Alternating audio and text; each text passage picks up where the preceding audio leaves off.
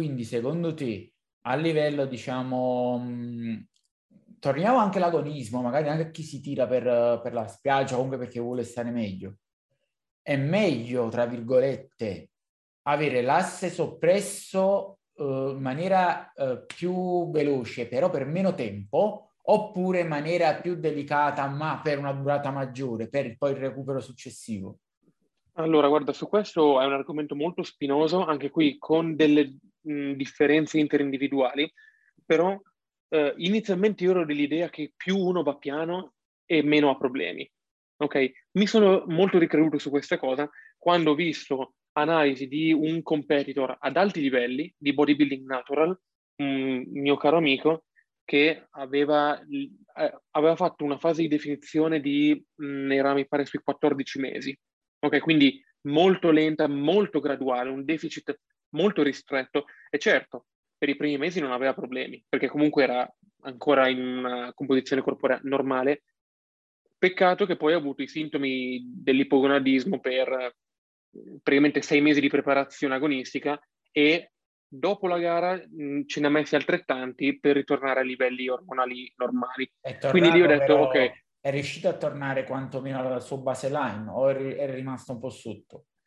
È riuscito a tornare al suo baseline, però nel giro di sei mesi post competizione, cioè è una tempistica ridicola, è una tempistica lunghissima e con una composizione corporea neanche buona perché comunque per ritornare a quei livelli di testosterone, la massa grassa che ha accumulato, non dico che è tornata come era prima, ok? Un miglioramento comunque netto c'è stato, ma a mio avviso, mio parere personale, il gioco non vale la candela. Cioè tu hai investito praticamente un anno e mezzo per avere una differenza poi sulla composizione corporea minima e di questo anno e mezzo ti sei fatto un anno a stare da cani. Quindi per me non, il gioco non va alla candela. Io, Poi anche qui c'è chi è magari molto suscettibile. Sono d'accordo da questo punto di vista, quantomeno sui non agonisti, anche aneddoticamente, cioè semplicemente vedendo un po' i ragazzi che feedback danno, eh, quasi sempre, vuoi per motivi fisiologici, vuoi per motivi psicologici, tutti preferiscono magari due mesi aggressivi, dieta strettissima, eccetera, e poi torno rapido in normocalorica che non fare sei mesi magari di restrizione piano piano, eh, ma spesso, secondo me, quantomeno se usciamo fuori dal reame agonistico, anche a livello di composizione corporea i risultati sono migliori. Perché tu hai un calo rapido, perdi anche un po' di muscoli, però hai un calo rapido, torni ad alzare le calorie, riempi i muscoli rapidamente, ma se non strafai, non prendi, prendi un pochino di grasso, ma non è che ti ingrassi e torni come prima, quindi ti trovi nel giro di 3, 4, 5 mesi più tirato con gli stessi muscoli e di nuovo in salute, invece di aver magari speso un anno o più per scendere pianissimo e poi risalire. E spesso che succede quando scendi pianissimo? Le tue energie mentali sono state devastate, tu non riesci neanche più a tornare in normocalorica perché mangi direttamente come un maiale, perché non ce la fai più, sei, sei in restrizione dopaminica, diciamo così, da, da mesi e quindi fai fatica anche a contenerti. Assolutamente. Questa è una cosa che ho visto su di me, in primis, ma anche su altre persone. Io sono un fan del, diciamo, breve ma intenso, ok? Perché come giustamente detto, ho notato che dà più risultati.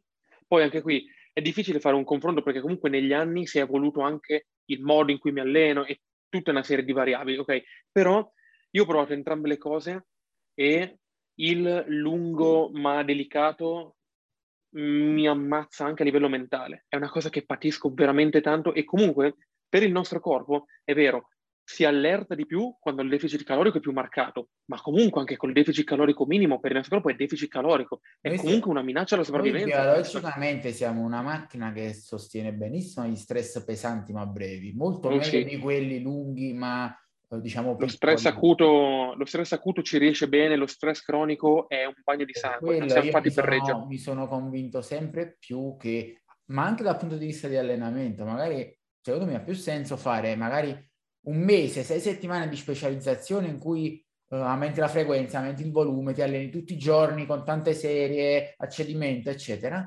Poi scarichi, recuperi e torni a una versione più normale dell'allenamento. Decisamente. E magari fare un volume alto ma non altissimo per quattro mesi consecutivi e poi arrivi stracotto alla fine. Secondo me, è in generale, per un discorso di ormesi, breve ma intenso, intelligente, indirizzato, con anche programmato il, lo scarico e il recupero, che sia alimentare, che sia di stile di vita, che sia di allenamento, dà più risultati sulla stragrande maggioranza delle persone, vuoi per motivi mentali, psicologici che fisiologici. Poi dal punto di vista biologico deduzione mia, ma io credo anche che comunque un qualsiasi sistema biologico a essere soppresso per molto tempo fa più fatica a recuperare che non essere soppresso più velocemente ma per meno tempo. Eh, cioè se tu anche hai una produzione ormonale, i testicoli sono meno stimolati perché c'è livelli di LH bassissimi per tanti mesi, è diverso da avere eh, livelli di LH bassissimi per un mese e poi però recuperare rapidamente. Anche perché decisamente sì. Noi parliamo, diciamo, semplificato a livello meccanicistico, sembra molto a storiella. In realtà tutti questi cambiamenti che noi diciamo avvengono tramite la regolazione della trascrizione genica, modificazioni epigenetiche, quando ci stanno certi stimoli, alcuni geni vengono espressi di più, altri meno, eccetera. E le modifiche epigenetiche non è che avvengono da un giorno all'altro, se tu hai avuto una downregolazione de- trascrizionale di tutta una serie di geni, c'hai meno recettori, c'hai meno produzione di alcune proteine, eccetera, eccetera, per un sacco di mesi, ma non è che da un giorno all'altro metti le calorie, metti le cose, recuperi e subito parte in quarta tutto. Assolutamente eh, sì.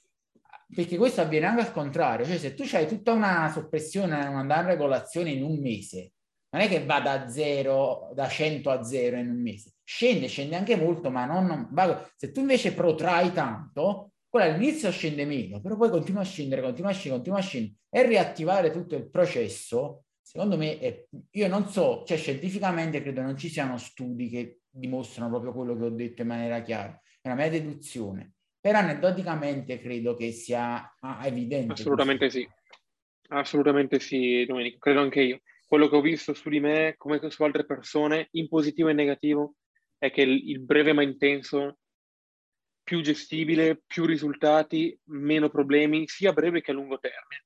Perché come detto è vero, questa persona qua di cui ho riportato il caso è uno, ok?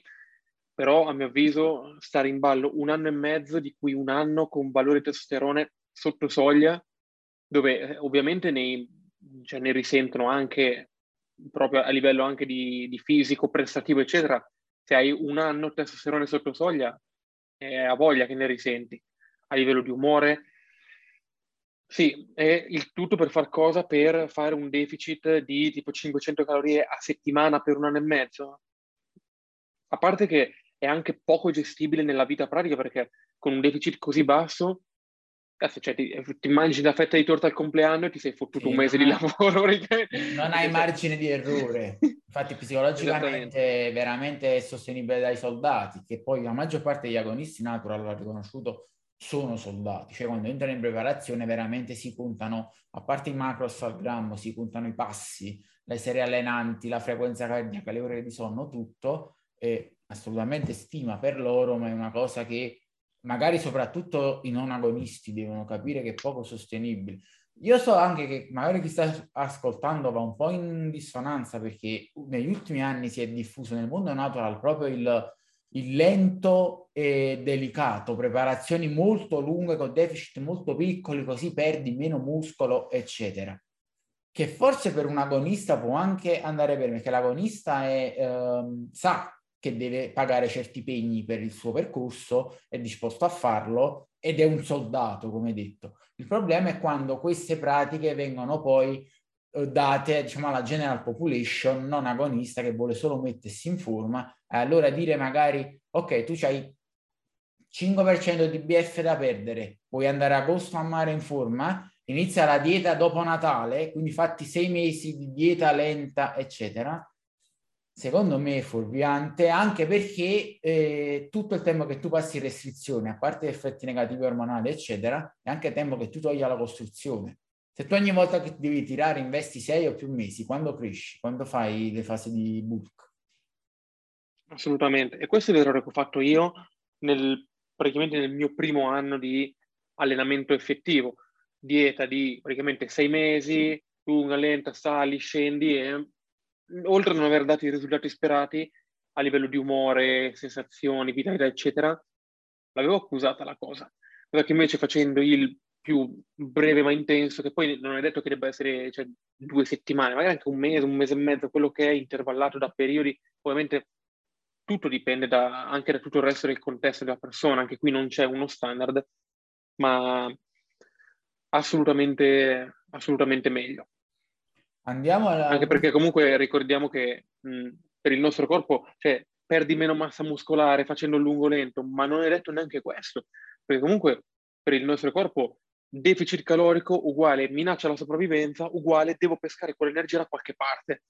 E non è che se lo fai lungo lento dici, ah no, beh, allora ho tempo di pigliarlo dal, grasso, tutto il muscolo te lo tieni, e il corpo se ne sbatte le balle. Ricordiamo anche del fenomeno della memoria muscolare, per cui se tu comunque i muscoli ce li avevi, poi l'hai persi un po' perché hai fatto un deficit aggressivo, torni a mangiare, ti sei sempre allenato bene, continui a allenarti bene, li rimetti e li rimetti più veloci. Assolutamente sì. Quindi ti ritrovi, cioè tu magari fai sei settimane aggressive, perdi grasso e muscolo, torni a mangiare, dopo quattro settimane l'hai ripresi tutti i muscoli che avevi, ma non hai ripreso tutto il grasso. Quindi dopo due mesi e mezzo, tre mesi, hai oggettivamente meno grasso, più muscolo e sei in salita. Cioè, se sono già tante settimane che tu stai risalendo, risalendo vuol dire che stai meglio fisiologicamente.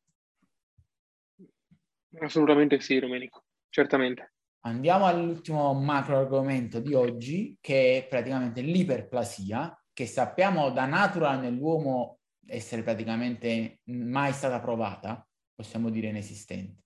Invece con l'uso di mix di tanti, di tanti farmaci, androgeni, fattori di crescita, insulina e quant'altro, secondo te avviene nei bodybuilder professionisti, avviene nei bodybuilder di alto livello e se avviene, questo risulta in un vantaggio perenne anche quando si cessa l'uso di tutte le sostanze? Eh, senza girarci troppo intorno, è un sì categorico a tutto quello che hai detto. Quindi avviene specialmente con una serie di peptidi e fattori di crescita, almeno si verifica anche con steroidi anabolizzanti, seppur in misura diciamo minore meno tangibile, con alcuni fattori di crescita come GH, IGF-1, alcuni altri peptidi, insulina, eccetera. Si verifica questa iperplasia che è un fenomeno di non ritorno, cioè una volta che aumenta la quantità di fibre, anche smettendo di allenarsi per la vita, ok? Cioè per anni, sospendendo tutte le sostanze, quelle fibre in più che sono state create non vengono disintegrate, rimangono. Quindi che cosa vuol dire? Che anche a distanza di tempo, anche sospendendo i farmaci, quando poi quella persona ricomincia ad allenarsi, anche in assenza completa di farmaci, eh, cioè prima c'aveva 10 fibre muscolari, diventa grosso tot, adesso ne ha 15. E quindi comunque il potenziale che può raggiungere è un altro. Ed è per questo che a mio avviso, sta uno dei limiti del bodybuilding natural, questa è una, una, mia considerazione personale, che magari ci sono degli atleti che in passato hanno usato determinati farmaci e quindi hanno, mh, diciamo, un, un, un jolly, una carta vantaggio in più che comunque sì, nel momento in cui stanno gareggiando non stanno usando sostanze, e però col fatto che ne hanno usato in passato hanno un vantaggio sugli altri atleti che comunque si portano dietro permanentemente. E poi ti dico, secondo me, parere mio personale, quindi che, che non, ho a che fare a nessun livello col mondo agonistico, eh, è un po' il segreto di Pulcinella perché la maggior parte dei fenomeni natural sono fenomeni natural magari sul palco, ma non per tutta la loro vita. Cioè io voglio vedere quanti dei veri fenomeni natural sono lifetime drug free davvero, cioè non ho mai toccato un farmaco uh, dopante uh, proibito in vita loro e veramente tutto quello che portano sul palco è frutto 100% della loro genetica come mamma li ha fatti. Io Assolutamente. dubito che siano tantissimi tra diciamo, gli atleti di punta e di vetta. Credo anche io e soprattutto c'è anche una vasta gamma di atleti che oltre ad aver usato farmaci nel passato, li usa anche proprio nel periodo, nel periodo agonistico. Purtroppo il doping è sempre un passo avanti all'antidoping e c'è poco da fare i moralisti su questo fatto qua. No, Io ma sono... lo dimostra il se... fatto del, degli atleti olimpici le cui prove di sangue e urina erano state congelate nel 2008 se non sbaglio, erano tutti negativi, quindi tutti natural puliti. Fatti test sulle prove congelate qualche anno dopo con nuove tecnologie, il 90% sono usciti tutti quanti dopati. perché questo dimostra che non è che erano natural, erano natural per le tecnologie del momento, cioè no, avevano in corpo sostanze non rilevabili. Assolutamente. E quindi per questo che ci sono tantissime nuove sostanze del, um, diciamo, prodotte a livello underground, laboratorio, eccetera, nuove sostanze che vengono studiate che um, non vengono rilevate quindi possono essere utilizzate diciamo, in modo sicuro dagli atleti perché non ci sono oggi test validi per rilevarle, così come una serie di sostanze che hanno una rilevabilità nel sangue talmente breve che o l'atleta viene cattato proprio nel momento in cui, oppure cioè, è praticamente impossibile che venga rilevato positivo. A me è stato chiesto da, da degli, degli atleti che gareggiano in federazioni natural di essere seguiti proprio su questo e vabbè, per etica professionale mi sono rifiutato, non, non, dirò neanche mai chi sono queste persone, comunque per rispetto nei loro confronti, però questo per capire che c'è chi fa queste cose e, e anche mi sento di dire con un po' di conoscenza relativamente facile. Cioè sono dei test che tolti diciamo il, il passaporto biologico, che è una cosa che sta prendendo piede adesso a livello olimpico, perché anche lì ci si può giocare parecchio, ok, però diventa già un po' più difficile, ma in acuto sul singolo test antidoping, cioè ragazzi, è, è veramente troppo facile da, da, aggirare come pratica, ci sono troppi escamotage, tante sostanze che si possono poi, usare in modi... Parere sempre mio personale, io credo che tutto lo sport di, di buon livello attuale non sia lifetime drug free, cioè tutti gli sport, anche più pensabili, pure il ping pong per dire, perché? Per, perché per tutto quello che abbiamo detto, atleti che si giocano milioni, miliardi e mondo dello sport che almeno per quello più ricco è più show che sport ormai, sport entertainment che non sport vero e proprio, sono le società e tutto diciamo il baraccone prima che ha l'interesse che gli atleti fanno più partite, recuperano prima, hanno più prestazioni, fanno più spettacolo, eccetera, eccetera. E a me sembra anche lampante, basta vedere la differenza nello sport, diciamo, fine, da fine anni 70 in poi, quando sono prepotentemente entrati i farmaci, prima anabolizzanti e poi il resto, c'è stata un'esplosione di fisicità degli atleti in tutti gli sport di ogni tipo, sono tutti più grossi, più tirati, vanno al doppio, fanno il triplo delle partite all'anno, eccetera difficile attribuire tutto solamente agli avanzamenti degli allenamenti, delle preparazioni alimentari. Assolutamente. Una parte sicuramente, però difficile, cioè diciamo ci deve essere molto molto ben pensanti e positivi per fare un ragionamento del genere. Assolutamente. E questo c'è cioè, semplicemente per non per puntare il dito contro atleti che comunque si fanno un mazzo tanto, eh, comunque tutti gli atleti di tutte le discorso, ma per aprire gli occhi. Secondo me una, una, una cosa da dire importantissima è che eh, tutto quello che abbiamo detto e l'eventuale uso di farmaci non è un sostitutivo al duro lavoro, alla genetica, all'impegno, eccetera. È un ingrediente in più. È, no, ma ad oggi io dico che è una condizione sine qua non per vedere determinate cose. Cioè tu non puoi certo. vedere un calciatore che fa 90 partite all'anno ogni due giorni, quasi senza allenarsi perché non ha neanche il tempo, deve fare i viaggi intercontinentali per le partite eh, e pensare che possa tenere quei ritmi senza prendere niente. Ho, ho detto il calciatore, ma mettiamo sport X possibile. Come sappiamo sì, che sì. non è possibile vedere un certo fisico sul palco del bodybuilding senza uso di farmaci, cioè è impossibile anche il più dotato del mondo. Allora, ci piace lo sport entertainment, noi spettatori vogliamo vedere tutte queste partite, vogliamo vedere i giocatori sempre più veloci, più forti, più spettacolari, eccetera. E allora dobbiamo diciamo, accettare di buon grado che questa sia una condizione sine qua non. E, e secondo me il messaggio deve passare perché fa molto più male se si crede il contrario. Se è tutto pulito, allora la gente, soprattutto i giovani, iniziano a non capire perché magari loro si infortunano e gli altri no, loro non riescono mai a raggiungere certi livelli e altri no, e cose del genere. E si installa tutto una, un circolo vizioso di frustrazione, eh, negatività, eh, fi, finto, finta morale positiva, nel senso eh, no, ti devi solo impegnare perché non ti impegni, credici, eccetera e uno si fa solo più male perché è come se tu prendi la rincorsa contro il muro, ok? Se ti dicono che il muro è finto, praticamente, è inutile che ci prendiamo in corso perché è finto, tu ti regoli di conseguenza. Certamente. E questa cosa, cioè, è inutile fare i moralisti dello sport pulito, e no, ma di quello sport lo giuro, nessuno usa anabolizzanti o sostanze, tutti gli sport e a tutti i livelli usano delle sostanze che aumentano la performance o determinate capacità dagli sport di endurance, gli sport di forza, gli sport di lotta, il tiro al piattello, il tiro con l'arco, si dopano anche loro. Su tutti gli sport c'è qualcosa che favorisce.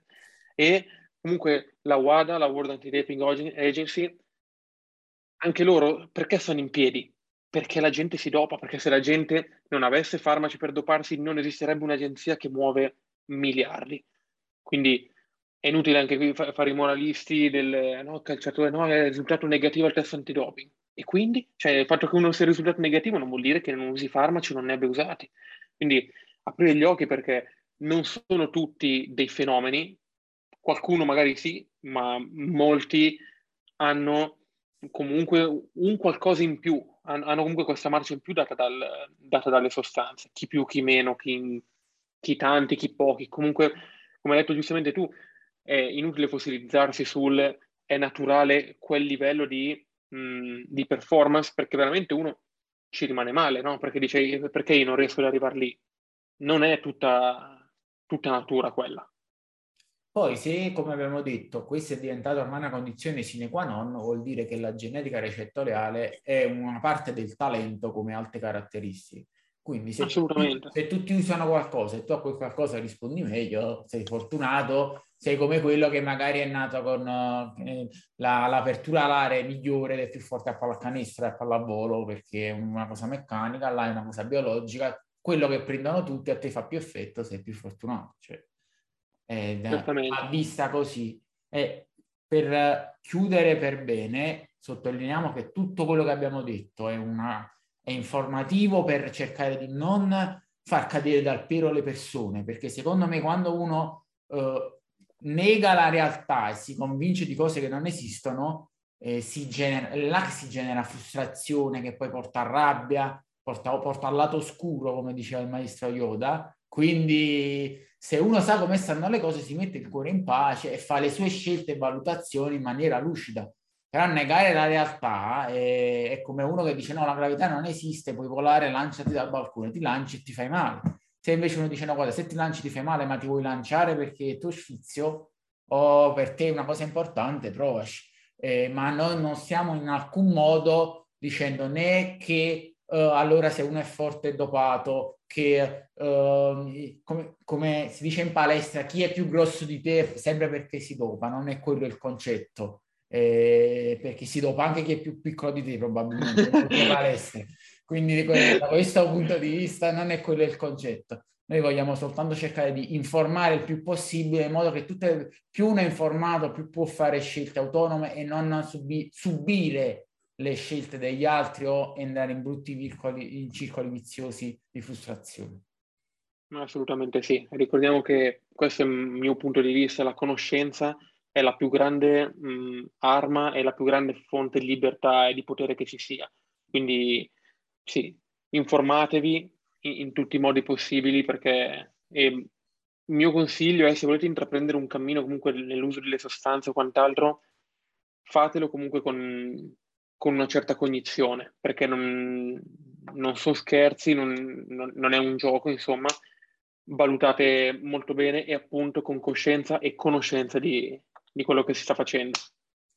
Perfetto, siamo in chiusura, ti ringrazio davvero tanto perché è stato, abbiamo fatto quattro ore totali di informazioni che è difficilissimo trovare da qualsiasi parte. Eh, Grazie a te Domenico. Toccati dei punti veramente importantissimi. E ti chiedo un'ultima cosa, eh, se vuoi lasciare un messaggio particolare diciamo, agli ascoltatori, qualcosa a cui tieni e in generale eh, le persone se vogliono seguirti, chiedere qualcosa, dove ti possono trovare?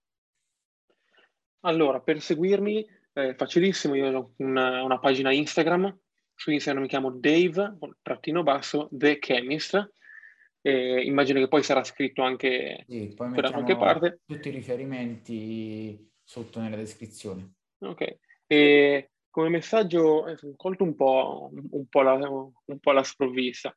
Ad ogni modo, um, io mh, mm, credo fortemente in tutto quello che è il mondo dello sport come una potentissima medicina, sia mm, a livello preventivo che a livello terapeutico, per problematiche fisiche e anche, e anche mentali. Insomma, io adoro questo mondo, ehm, mi informo tantissimo da tantissimi anni. Quello che vi voglio invitare a fare è mm, magari lasciare quel più grande insegnamento che ho avuto in questi anni, che è un po' di apertura mentale. Avere il coraggio di ricredersi su delle convinzioni che magari si ha, ascoltare uno più grosso, ascoltare uno più piccolo, uno più giovane, uno che ha più anni di esperienza, perché credo che da tutti si possa imparare qualcosa.